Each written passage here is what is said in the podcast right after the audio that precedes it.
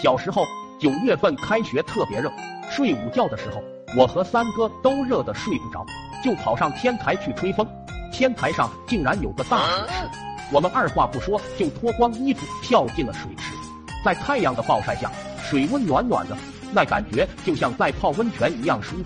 又因为今天学校有人检查，我们无良的校长为了让厕所保持干净，居然不允许我们上厕所，这是人干的事吗？憋了一早上的我们受了这水温的刺激，情不自禁就打开了身体的闸门。我们泡的都有点瞌睡，两缕橙黄的液体在水中飘成丝带。还是我突然反应过来，大叫一声不好。这一声直接把三哥吓醒了，竟然排出了一堆不可描述的糊状物。见到此状，我们赶紧爬起来。三哥找来两根木条，想要把糊状物夹起来，没想到东西没捞出来，反而把水池给搅黄了。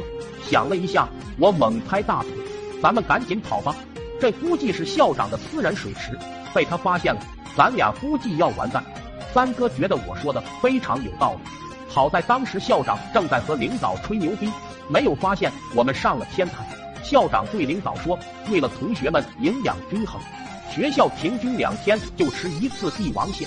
然后操场的跑道是采用高科技，跑得快的话可以飞起来。昨天就有一个学生飞到美国去留学，来到厕所的时候又吹牛说学校厕所特别干净，马桶水都随便喝。其实是早上才打扫的。这时领导已经热得满头大汗。”打开水龙头想冲一把脸，一打开一股黄色的液体就流出来了。领导问校长是怎么回事，校长条件反射又吹起了牛，说学校为了让同学们解渴，水龙头里面流的都是橙汁。